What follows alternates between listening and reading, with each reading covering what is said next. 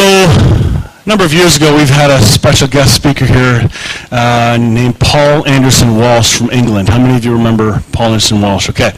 And you don't have to remember that it was the longest sermons ever taught here. Um, it was super long, but the content was fantastic. And one of his friends that I got to know is David Youngren. David lives in San Diego. He used to be a pastor in Ontario. Um, he's now currently, I believe, a life coach. Hopefully, he can tell you some more stuff about that. He's also an author and a teacher. He speaks around the world. He has some resources here today that he's going to refer you to. Uh, so you're welcome. If you like what he shared, take a look at the stuff. It's, it's good stuff. Um, so I'm going to introduce David Youngren to you, and I've had a chance to meet him on Skype, and then on Friday night when he came to here to speak at Val's event, uh, it was the first time I heard him teach, and it's like, okay, I like this. So David, will you come and uh, introduce yourself further, clarify, and all that fun stuff, and share from your heart today? Sound good? Yeah, sounds great. Awesome. Thank you. Give me a hand. Thank you, brother. How's everybody doing today? You must be the best looking people in all of. Where am I again? Waterloo? You're looking so great. This is Sunday morning and you all got your Jesus smile on. How many got your Jesus smile on? You're full of God's grace, right? Such a delight to be with you here and to be with Mike, as, I, as he already mentioned. Um, it's our first time we actually were able to meet in person on Friday and uh, really delighted. But I had the opportunity to meet him on Skype. It's amazing what you can do nowadays, isn't it? You can talk to people in different parts of the world. I, we've been living in California for the last 13 years. Before that, we lived in um, here in Canada. I met my wife here, who's with me also today, and my daughter was born in Niagara Falls. She's also here with me.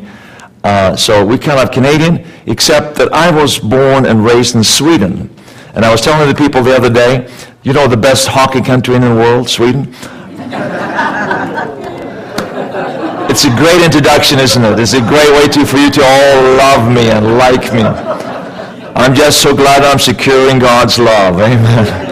But uh, uh, so it, it's a delight for me to be here with you and to meet with, as I said, with your pastor. And Val was good enough to make this connect, connection.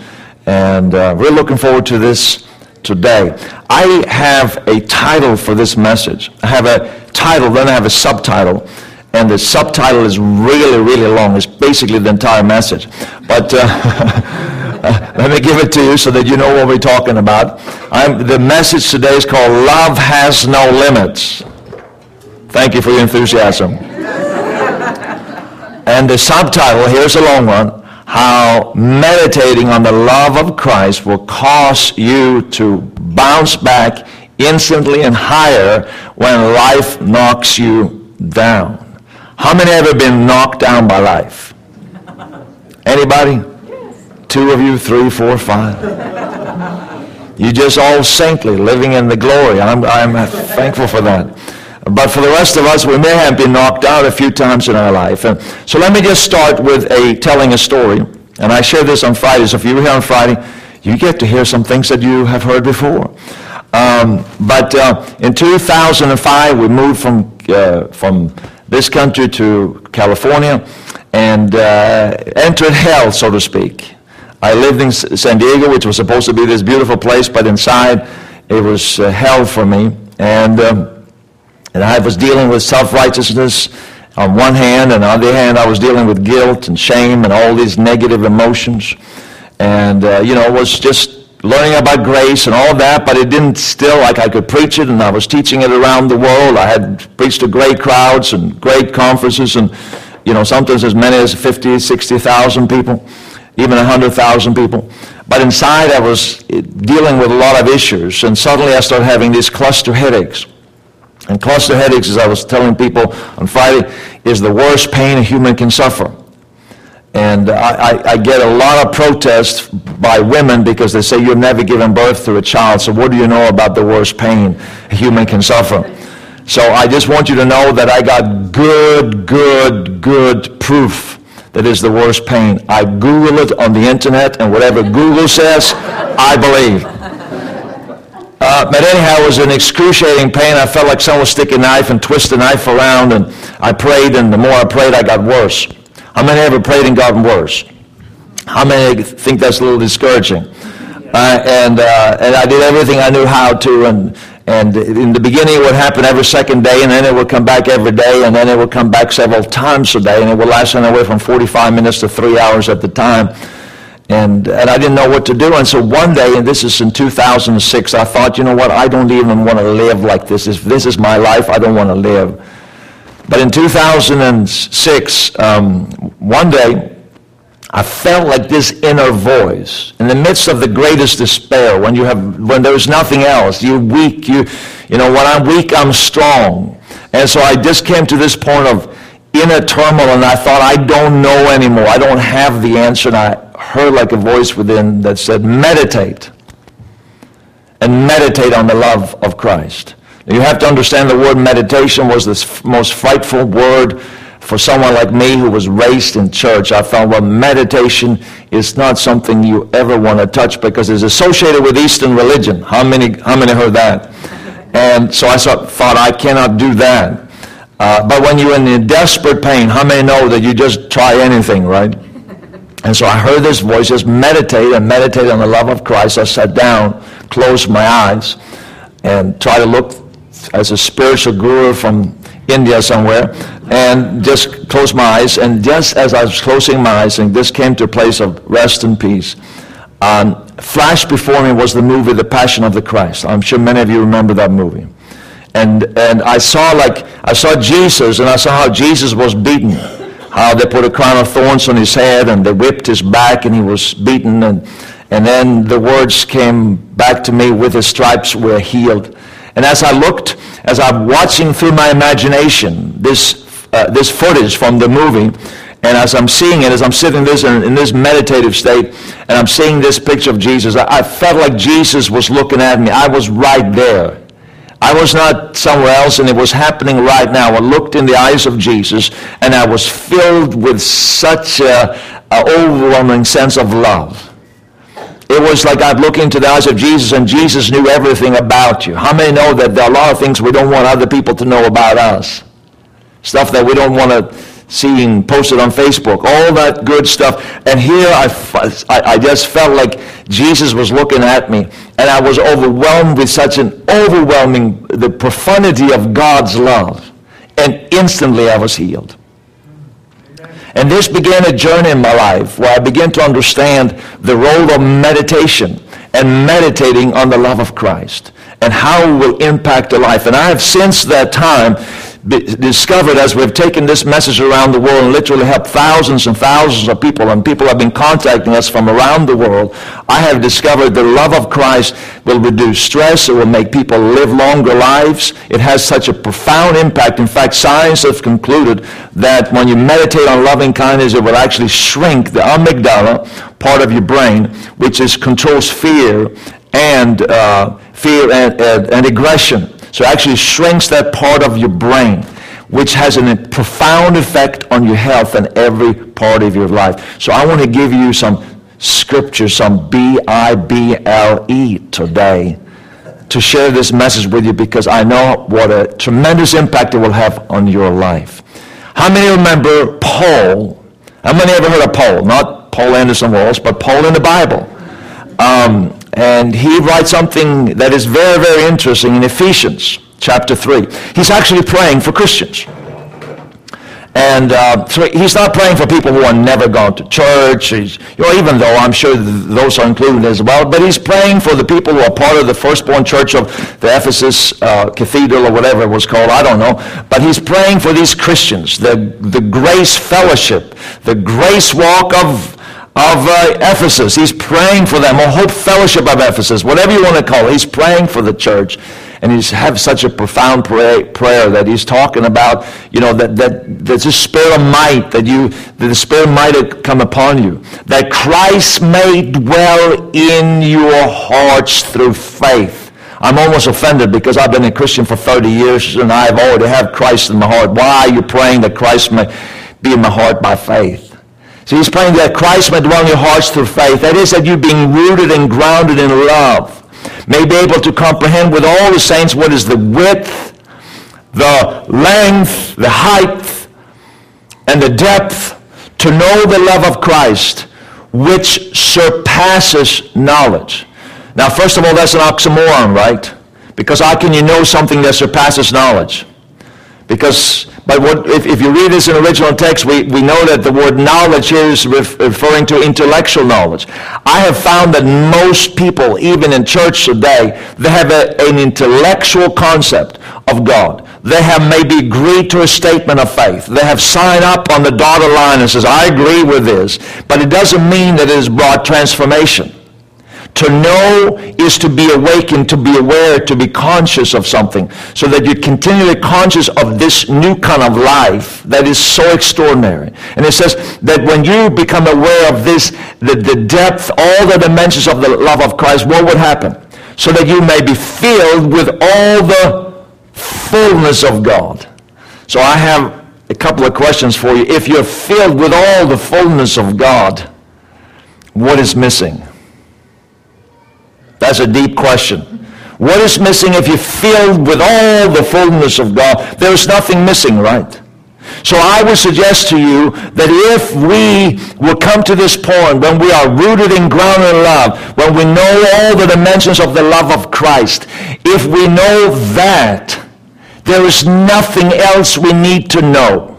Not intellectually, but if we can become aware of it at a deeper level, inside of us, if we can come aware of this incredible love, then we would receive all the fullness of God. And that's the key to everything in life. It's key to health. It's key to relationships. I mean, this is proven, by the way. Science has proven it's key to health. If you are in, in a, an environment of unconditional love, it heals, it boosts your immune system. It is key to stress, right? How many want to have less stress in your life? Look at your neighbor and say, he's talking about you. Ah, ah, ah. Especially if it's your husband. Uh, how many, how many want to live a better life? How many want to live in health? How many want to free, live in freedom? It's also a way to more peace in this world. How many know that we need more peace in this world? So love is the key to everything in life. Thank you for your enthusiasm. I love it. But here is the point that when Paul is trying to describe this love, this limitless love, he starts with these profound words. He says that Christ may dwell in your hearts through faith. And then he explains what that is by saying that is that you being rooted and grounded in love, that you may comprehend with all the saints the width and all the dimensions of the love of God. So these words, Christ, faith and heart must be essential to understanding something about the gospel. And so I began to delve into these words, and, I, and I've come to conclude that they are so rich in meaning that most of us have never understood what it really means.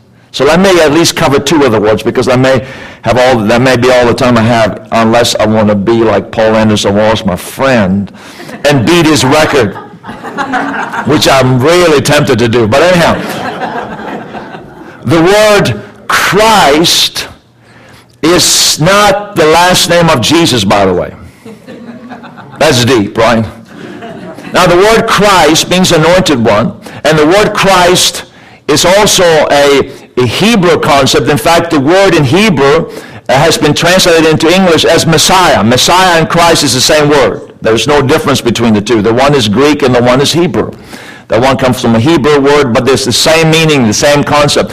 And the concept, of course, began in the Hebrew tradition. And the Hebrew tradition, when it talked about the Christ or the Messiah, it came from uh, the Torah. It came from many different texts they have. In fact, the Midrash Torah talks about when the Christ would come, there would be no more war, there would be no more jealousy, there would be no more conflict, there would be no more hunger, because and everyone will be occupied with knowing God only. Sounds like pretty Wonderful life, right? And so that's what he says. And then he says in the same thing in, in, uh, uh in Isaiah chapter 2 that people will no longer study warfare. There'll be no sense of warfare in the world. And then, this, this to me is the best part, in Isaiah chapter 11, it talks about that there will be peace even in the animal kingdom. So it will be such a peace when, when the Christ would come, there will be global peace in the world, so that a, a, a child, a baby, could put his hand inside a viper's nest, and that will be okay. And then a boy would lead a, a, a, lamb and a lion, I think it was, or no, maybe it was a wolf or a bear and a, and a lion. Can you imagine a boy walking hand in hand with lion on one side and a bear on the other side? That's kind of cool, right? But that's what would happen when the Christ would come. And then the best part, it says that the lion would eat straw. Can you imagine a lion on a vegan diet? Pretty cool, right? Uh, and so there will be such, such a shift in consciousness in the world when the Messiah, the Christ, would come. It will be a place of peace and rest and love and grace. It will be a new way of life. And then we move into the New Testament. We see that Jesus, he is the Christ. Now, he's not referred to the Christ in the beginning, he's referred to Jesus of Nazareth, the master rabbi. But after his resurrection and death, or actually his death and resurrection, uh, um, he was referred as Jesus the Christ. Now, once before that, P- Peter spoke about it prophetically, that you are the Son of God, that you are the Christ, the Son of the living God. But it wasn't until the, after the death and resurrection that Jesus was referred to as the Christ. And then he goes on to explain in Colossians what this meaning of Christ meant. He says, in Christ, all the fullness of the Godhead or God or the deity dwells in bodily form, which is kind of fascinating. Think about that. All the fullness of the Godhead dwell in bodily form, and that's the definition of Christ. What does that mean? It means that God and everything that is God manifests itself in a body like yours and mine. He manifests himself in physical form. So then it leads me to this question, who is God? Well, he is that white-haired guy sitting up in the sky somewhere and looking down at all of us, and he's very grumpy and upset, and he's so ready to send you downstairs and keep you there and make sure you're screaming and you're burning and everything else. That's really his main goal in life, to send as many people as he can downstairs because he's really grumpy and upset. Are you with me? Is that, is that God? No. In fact, God is described by Jesus this way, that God is spirit. Now, spirit means breath, wind, and I talked about this on, on Friday. It means that, uh, you know, in fact, it is interesting what Paul said, in him we live and move and have our being. So right now, if, if I'm if I'm living in God, in Him I live and move and have my being, it means that right now, wherever I turn, I am surrounded by God. God's presence is even in me and in you. And in that person sitting on the other side of the room that you don't like. That person too. Isn't this amazing? And so, it, because God is spirit, and I went into some of the science behind this, but I won't have time to do that today, but I did this on Friday.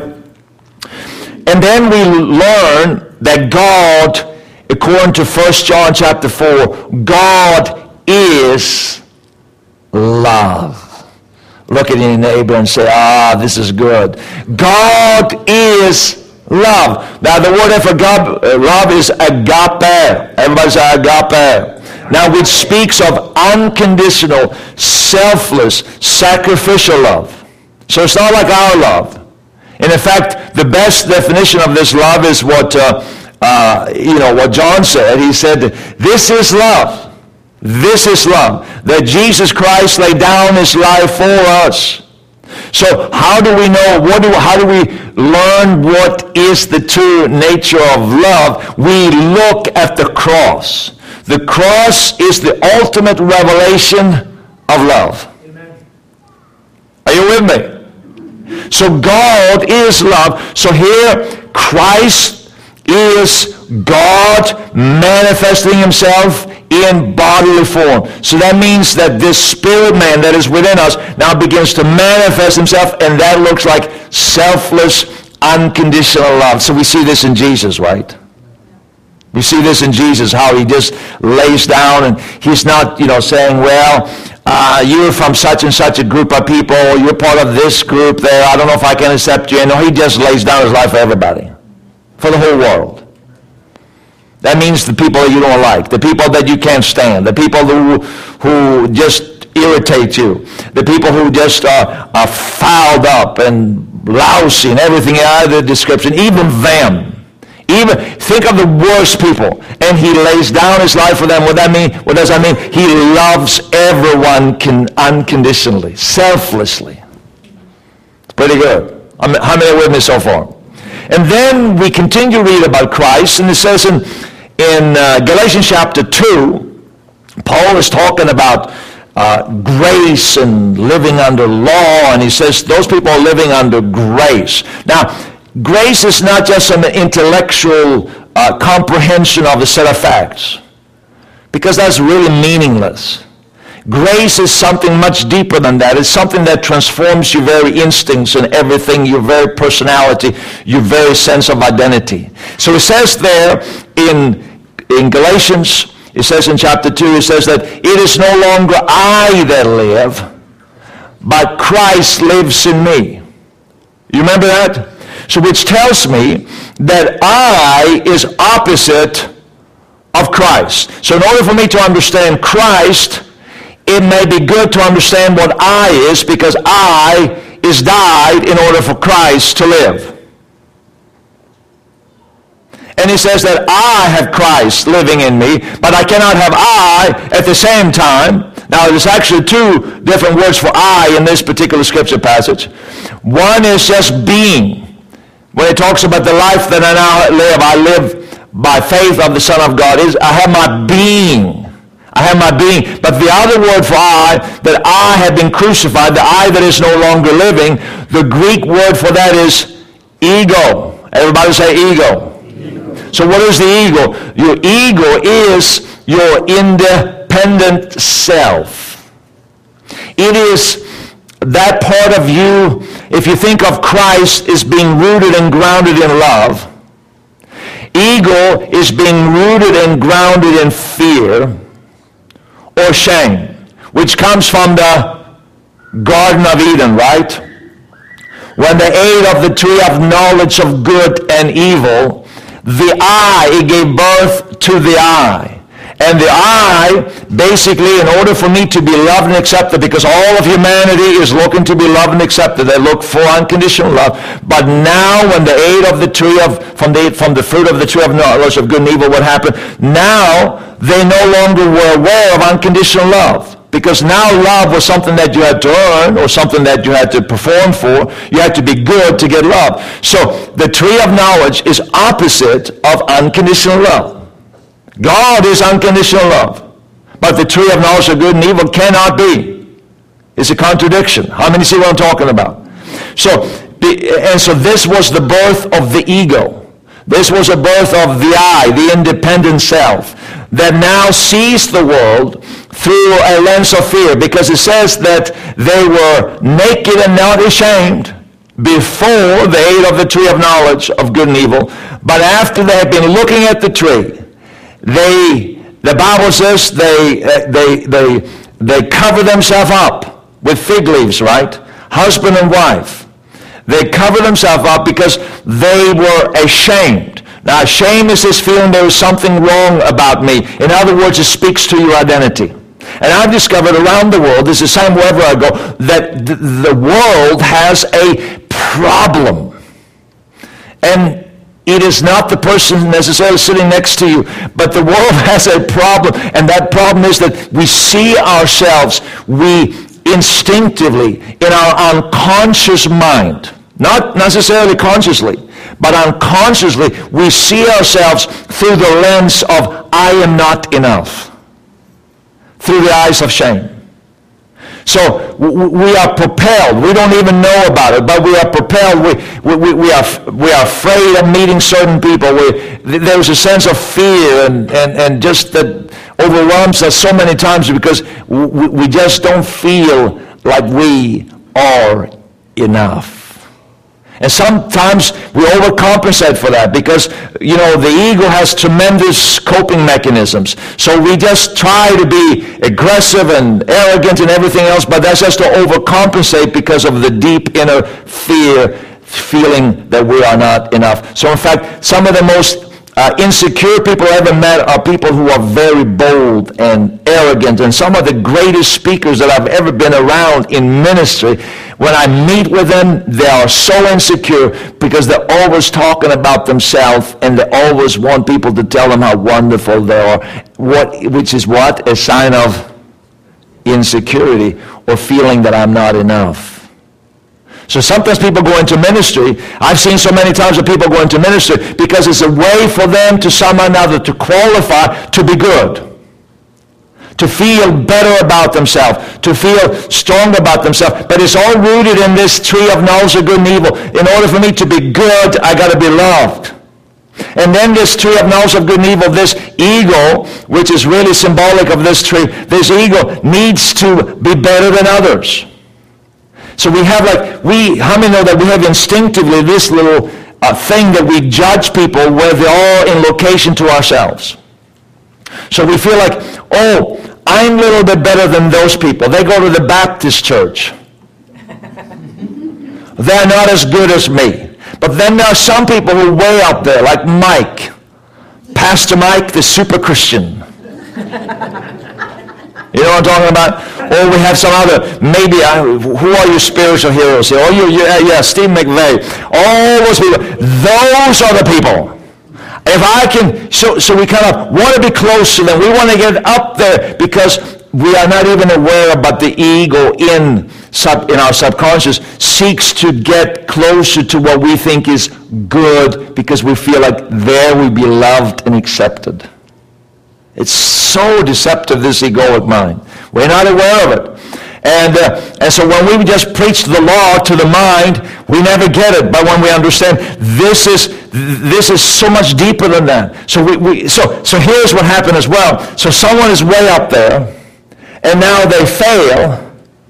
What happens then? They fall behind us, and now, now we don't want to look at them anymore. Oh, we don't want nothing to do with those people because we feel a sense of justified. I have never done what they have done, and we feel better about ourselves. Instinctively, we feel better about ourselves. We feel like we're closer to being good so that we can be loved and accepted. And how many see this is contrary to unconditional love? And it's it cripples people, it cripples relationships, and it keeps us in bondage. And so even though we may spit out all the grace verses in the Bible and we know them off by heart and we know them when we shout them and we know how to say amen to them, we still uh, subconsciously we're driven by this ego that seeks to be good, to be validated and justified and right and feeling good about itself, but is birthed in shame. We are seeing the world through the eyes through our subconscious is seeing the world through the eyes of fear and insecurity and shame.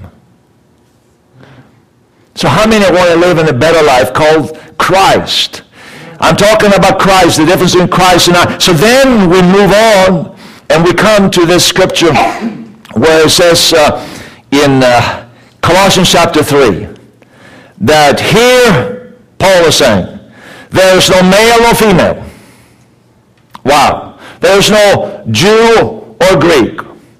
There is no uh, barbarian or Scythian. Now, by the way, those were the worst people. How many know, like, the worst people? Think about the worst people in the world. Who are they? Not the Americans, right? but who are the worst people in the world? And you think, those people. And so, Paul is making a strong point. If you can think of the worst people in the world, it says, here there is no barbarians and Scythians, but Christ is all and in all. Now, let me go back, actually. I missed the scripture. I forgot one scripture. i got to tell you this first.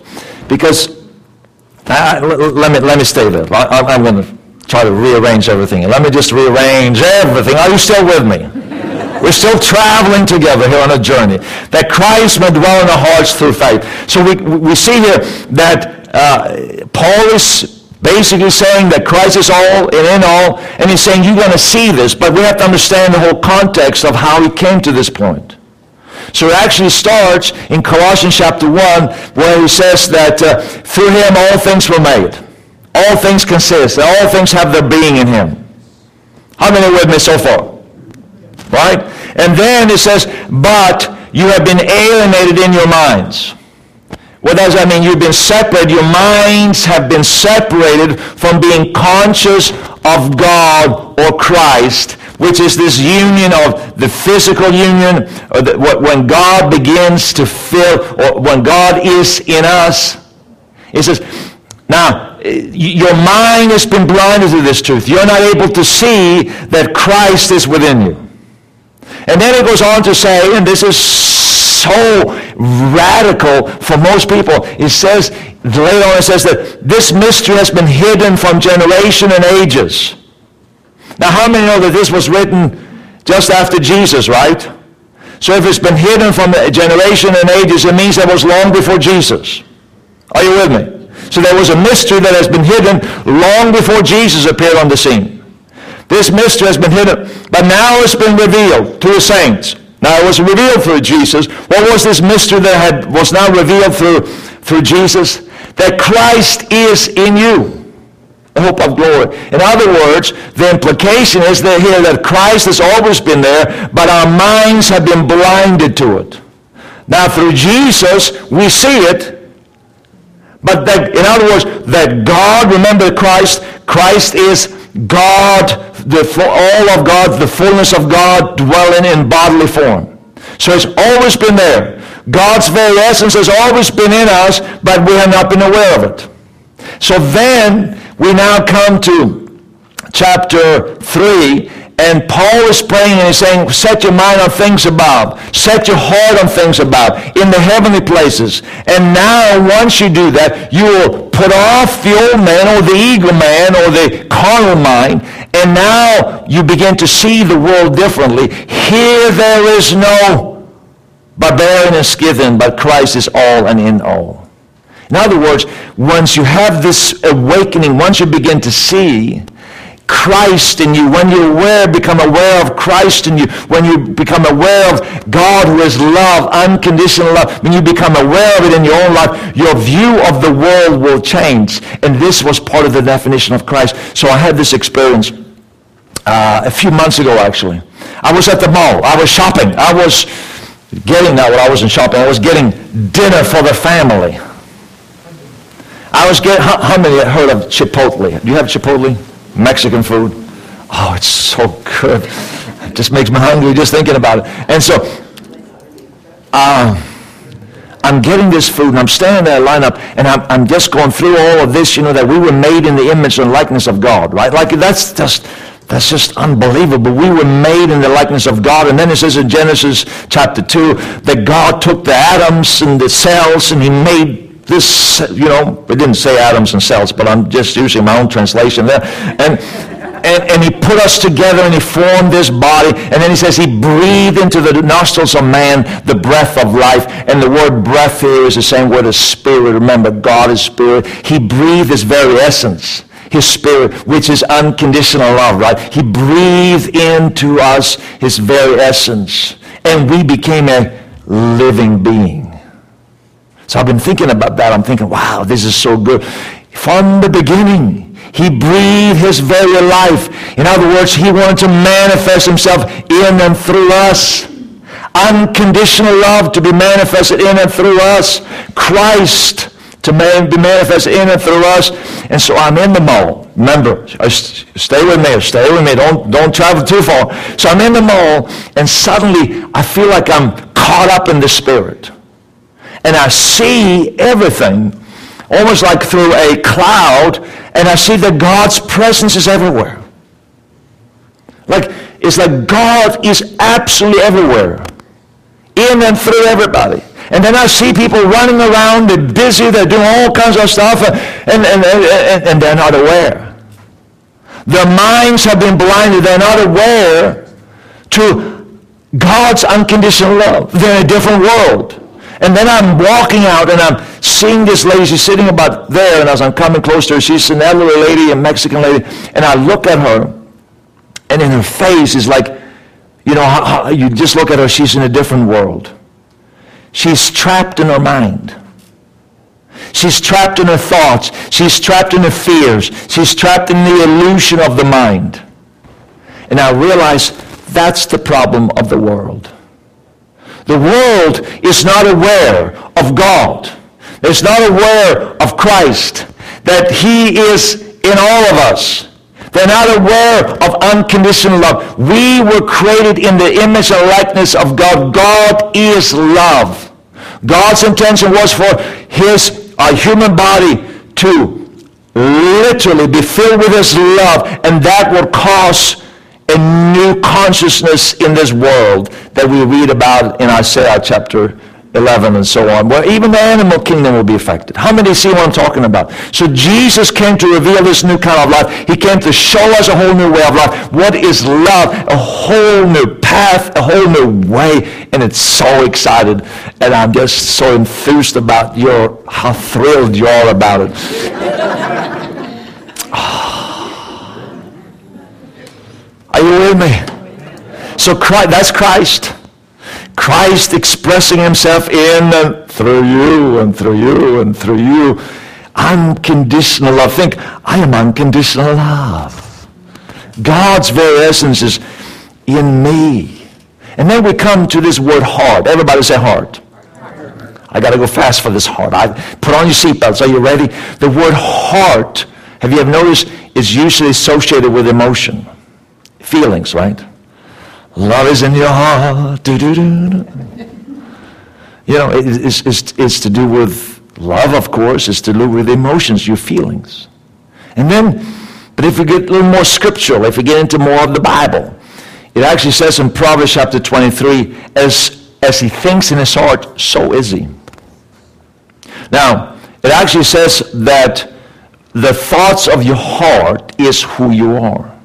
Now, I, I want to point out here that the heart, the thoughts of your heart and your thought, uh, thoughts of your intellect are not necessarily the same thing because not every thought that I have in my intellect is who I am.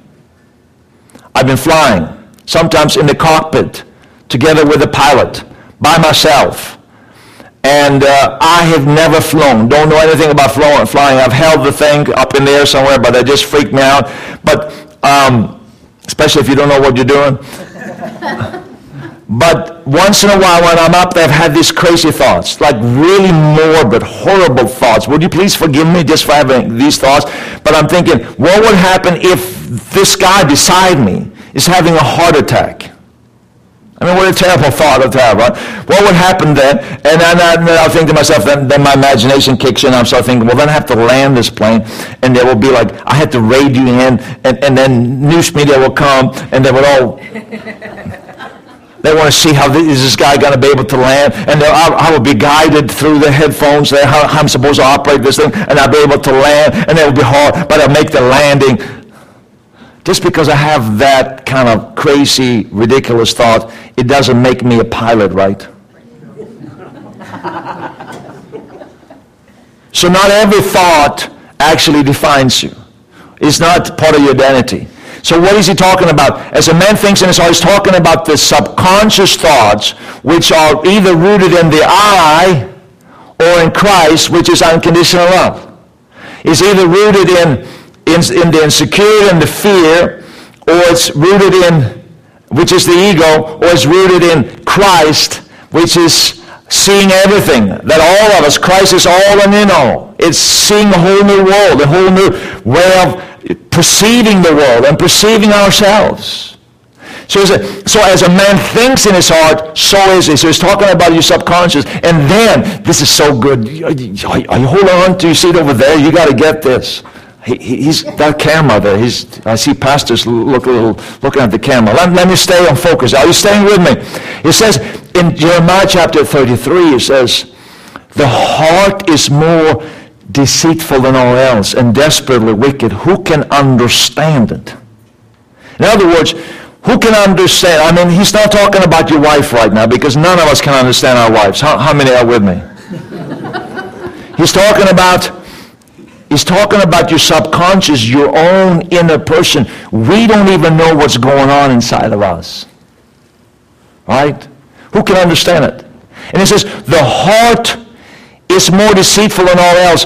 And there are two words here for all those words in English. There are only two words. The one word is heart, and the other word is this Hebrew word, and I don't remember what it is, but it is, trust me, it's a Hebrew word, and that originally, in the original text, that Hebrew word consists of two thoughts. It means foot tracking, or it has this connotation that someone has walked on your heart. Now, remember what your heart is. Your heart is your sense of identity, who you believe yourself to be inside. It is who you think you are inside. Right? Because who you think you are will determine how you live your life. So it's speaking about your sense of identity. So here it says, your heart is deceitful, deceitful above all else and desperately wicked or sick or feeble or weak. Why? Because someone has walked on it. Someone has defined your sense of identity. Someone has shaped you into believing you are something. So how many know we all have a childhood? We all went through some stuff. People told us, well, you are good at this and you're not good at that. We all have been shaped and formed by experiences in life. For example, I was telling people on Friday, when I was uh, young, someone belittled my ability to read and my grades after that began to deteriorate in school. And so when I grew up, of course, I did, well, didn't remember this. I wasn't remembering this many years later. I, I, you know, I had this feeling that I could not be a teacher. I had to be like an evangelist and travel around the world. So when I became, you know, finished Bible college and I was ready to preach the gospel to the world, I, I just got a preacher's voice and I would stand up and preach and preach down heaven and, and, and fire and everything else. And I, and I go travel around the world. I just had to make up for my inability to teach because I wasn't smart enough by being really loud and crazy and jumping on chairs and everything else. Uh, at least there was a lot of action that would keep people awake. Uh, but what, what was it rooted? Why did I not teach? And I think, by the way, I'm an excellent teacher today. Can somebody say amen? A little bit of ego right there. Come on. Uh, why was that? Because in my heart, my sense of identity, at that fleeting moment when a teacher belittled my ability to read, there was impregnated in my unconscious mind a feeling I'm not enough. I can't do something. So many of us have all these things. We've been shaped by our parents. We've been shaped by teachers, and we've been shaped by even church. Yeah, religion has, has taught us a certain thing, has shaped our sense of self, and we're not even aware of it. But it's a fear, it's a shame. It's rooted in the egoic mind. And you know what happens? It says in Proverbs chapter 4 that it says there that keep your heart with all diligence, for everything you do flows out of it. Everything you do flows out of your heart. Science is confirming that 97 to 99% of everything you do flows out of your subconscious, not out of the ideas you have in your mind. So if there is a, if there is a conflict between what you want in your mind and in your subconscious, your subconscious will always win out. In fact, uh, you know, your, your conscious mind is only able to process 2,000 bits of information per second, which seems like a lot but your unconscious mind is able to process 4 billion bits of information per second. So we are controlled by our unconscious thoughts. We are controlled by the unconscious mind. We're not even aware of it. So we have all these egoic tendencies and we don't even know it. So the whole point of what Paul is talking about here is that there is something, there is a greater life for us, and it's not just here. It is not just going to church and saying, yes, I go to the front, I buy the insurance policy so I can get to heaven. Most of our gospel is just an insurance policy that we sell. If you believe like this, just accept this and sign your name, and you're going to make it to heaven but there is no transformation. Have you seen there are some real devils in church? Amen. Not in this church. I'm talking about all the other churches, you know that. But there are some real devils in church, right? Sometimes there are real devils on the pulpit too.